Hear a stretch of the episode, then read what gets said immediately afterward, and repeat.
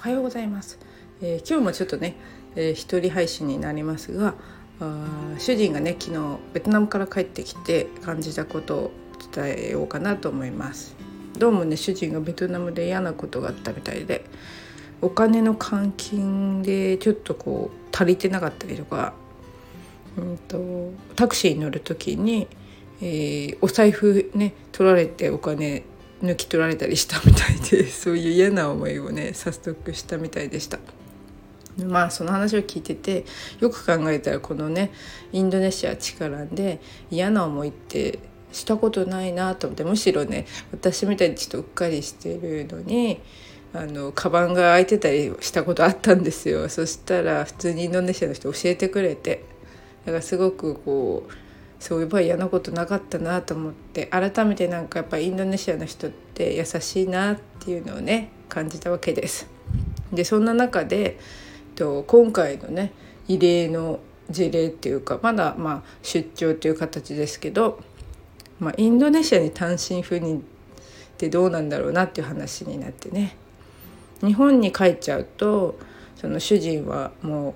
年に1回とかしか帰れないような、ね、感じになるけど、まあ、インドネシアとベトナムだと近いのでその日本に比べてね。要はなんか日本に住んでいてなんか主人だけ福岡になって私関西にいるみたいな感じでしょうか、まあ、そんな感じですから、うん、それだったらなんとかなるのかなっていうところでだからインドネシアがやっぱりあの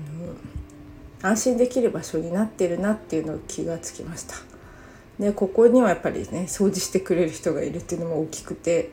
日本で単身赴任してたらそんなわけにはいかないじゃないですかもちろん私がね、えー、家政婦や雇えるぐらい稼げたらいいんですけど、まあ、まだそこには至ってないのでここにいればそういうサービスありながらの単身赴任なので私の負担もやっぱちょっと軽いっていうところとあと次中3と小6になるんでね最後の1年を、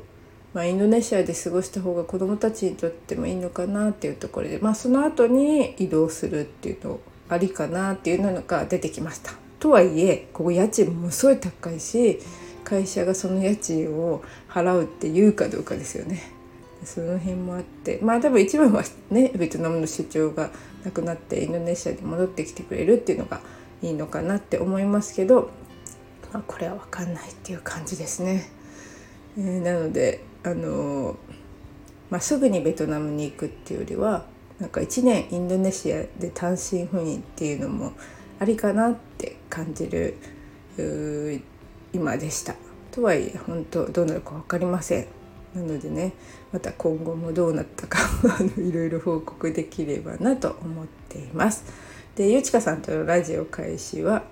えー、9月7日からになりますので,、えー、あで木曜日だけになるのでもしかしたらそれ以外は私がまた独り言を喋ってるかもしれませんが、えー、よろしくお願いいたします。では素敵な休日を。